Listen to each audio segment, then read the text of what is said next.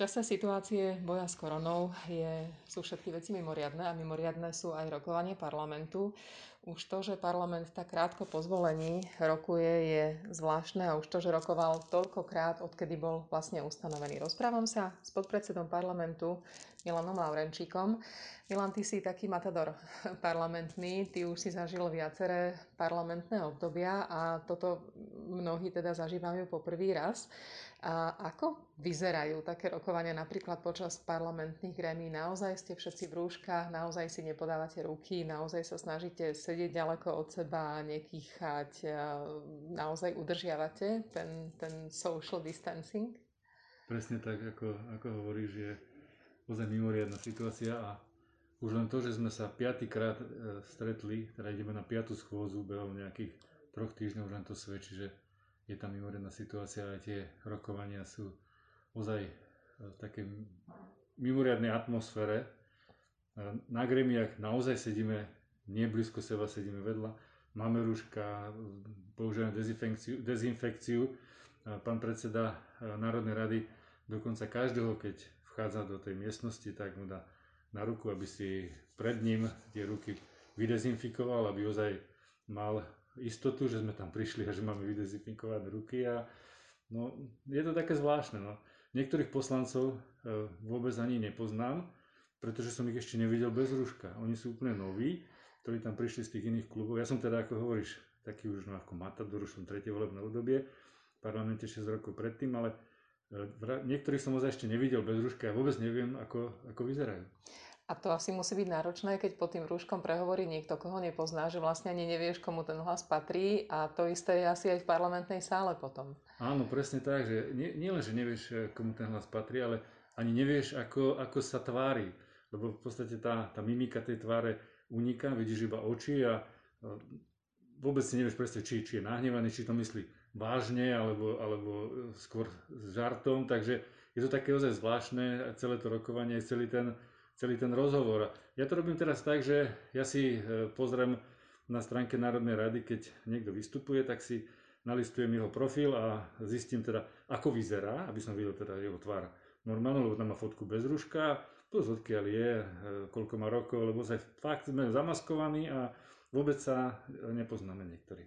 Je to ale nevyhnutné, lebo stretáva sa vás tam 150 plus zamestnanci a keby niekto len trocha vybočil a nedodržal pravidlá, tak môže sa vlastne zablokovať celý parlament a príjmanie zákonov, na ktoré teraz všetci tak veľmi čakáme a ktoré tak veľmi potrebujeme, pretože od toho sa odvíja, čo všetko bude otvorené, zatvorené, kam budeme môcť, kam nebudeme môcť, ako to bude so školami, s obchodmi, so zamestnávateľmi, so všetkým vlastne. Áno, je to pravda. No. Niektorí tí e, pani poslanci a tie pani poslankyne, oni majú ešte aj tak trochu ozaj taký, taký strach z toho, pretože v tom priestore už priamo v sále sme 150 a tam už tie dvo, dvojmetrové rozostupy nemôžeme mať, pretože by sme sa tam nezmestili. Tá sála je nejako, nejako postavená a tie stoličky sú ozaj tesne vedľa seba. Takže e, v tom okamihu, keď sme tam všetci, hlavne pri hlasovaní, je to, je to ozaj tak vidno, vidno takú nervozitu na tých e, ľuďoch, že e, čo najrychlejšie odhlasovať, aby sme to mali za sebou, aby sme, aby sme sa mohli rozprechnúť.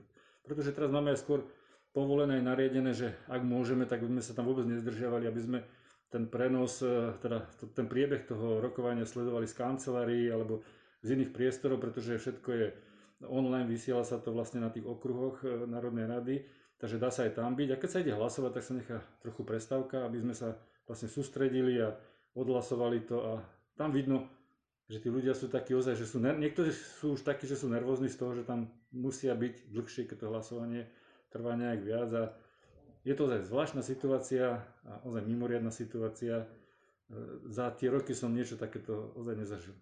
Ja musím potvrdiť, že e, sledujem komunikáciu poslancov a naozaj tie rokovania sledujete pri obrazovke. Nepríjemné je, že e, internet v parlamente, paradoxne to mnohí ľudia nevedia, viazne, padá, je tá sieť stará, malo by to byť špičkové, je to naopak. E, bude to jedna z vecí, ktorú pravdepodobne nový parlament bude musieť riešiť, ale naozaj sledujete tie rokovania len ten, kto vystupuje, alebo len ten, kto má nejaké pripomienky v tom čase v tej sále a stretávate sa naozaj na najnevyhnutnejší, najkračší čas. Čo je ešte veľmi zaujímavé, je aj to, že aj opozícia si uvedomuje dôležitosť tých zákonov, ktoré sa teraz prijímajú a hoci zaznieva v plene počas rozpravy všeličo, tak väčšina z tých zákonov prechádza aj vďaka opozícii. Vedia, že je nezmysel to brzdiť a že všetci na to čakajú. Áno, je to, to je pravda, pretože uh, ako sme mali možnosť vidieť, jediný jeden zákon bol trošku problematický, keď uh, sa hovorilo o tom, že máme e, uvoľniť e, úradu e, pre dohľad nad zdravotnou starostlivosťou, aby mal prístup k dátam od mobilných operátorov. Tam sme trošinku ako nenašli súlad, ale všetky ostatné zákony prechádzajú prakticky jednomyselne. To, to keď niekto je proti alebo sa zdržal, to skôr sa pomýlil si myslím, pretože ozaj všetci, čo sú v tej sále, tak za tie opatrenia prirodzene hlasujú, pretože ozaj sú to opatrenia, ktoré by mali pomôcť eh, ľuďom, firmám, aby sme túto koronakrízu zvládli s čo najmenej odreninami, aby sme ju aj prekonali tak, aby sme mohli ďalej potom fungovať. Ešte možno nakoniec, existuje nejaký plán B? Predsa len nikto nie sme uh, nedotknutelní a naozaj sa môže stať, že uh, budete musieť skončiť všetci v karanténe. Pri takomto množstve ľudí sa také niečo môže stať. Takže zrejme je nejaký plán na to, alebo aspoň sa na ňom možno pracuje, čo by sa vtedy stalo, ako by ste sa mohli spojiť, komunikovať úplne, úplne na dielku? No tak e, sú rôzne možnosti rôznych videokonferencií. Aj sme na tú tému už viedli nejaké rozhovory. Dokonca aj e, kancelária Národnej rady e, robila nejakú analýzu, ale zatiaľ by to chcelo veľmi veľa legislatívnych úprav, a možno aj technických úprav. Nebolo by to e, moc realizovateľné, hlavne čo sa týka hlasovania a hlasovanie o pozmeňujúcich návrhoch, lebo tam, keď to hlasovanie prebehne nejako, tak celý výsledok je, môže byť iný, ako keby, keď to prebehne zase nejak ináč, že to, tie pozmeňujúce návrhy e, celý ten proces hlasovania e, nejak upravujú, takže tam, by sme, tam sme narazili na nejaké problémy. Ale ja si myslím, že musíme to chápať, že aj ten COVID-19 je choroba ako každá iná aj keď je ozaj špecifická, je, je, je taká, že nevieme, čo nás čaká, že aké bude mať následky, dôsledky, ale je to choroba.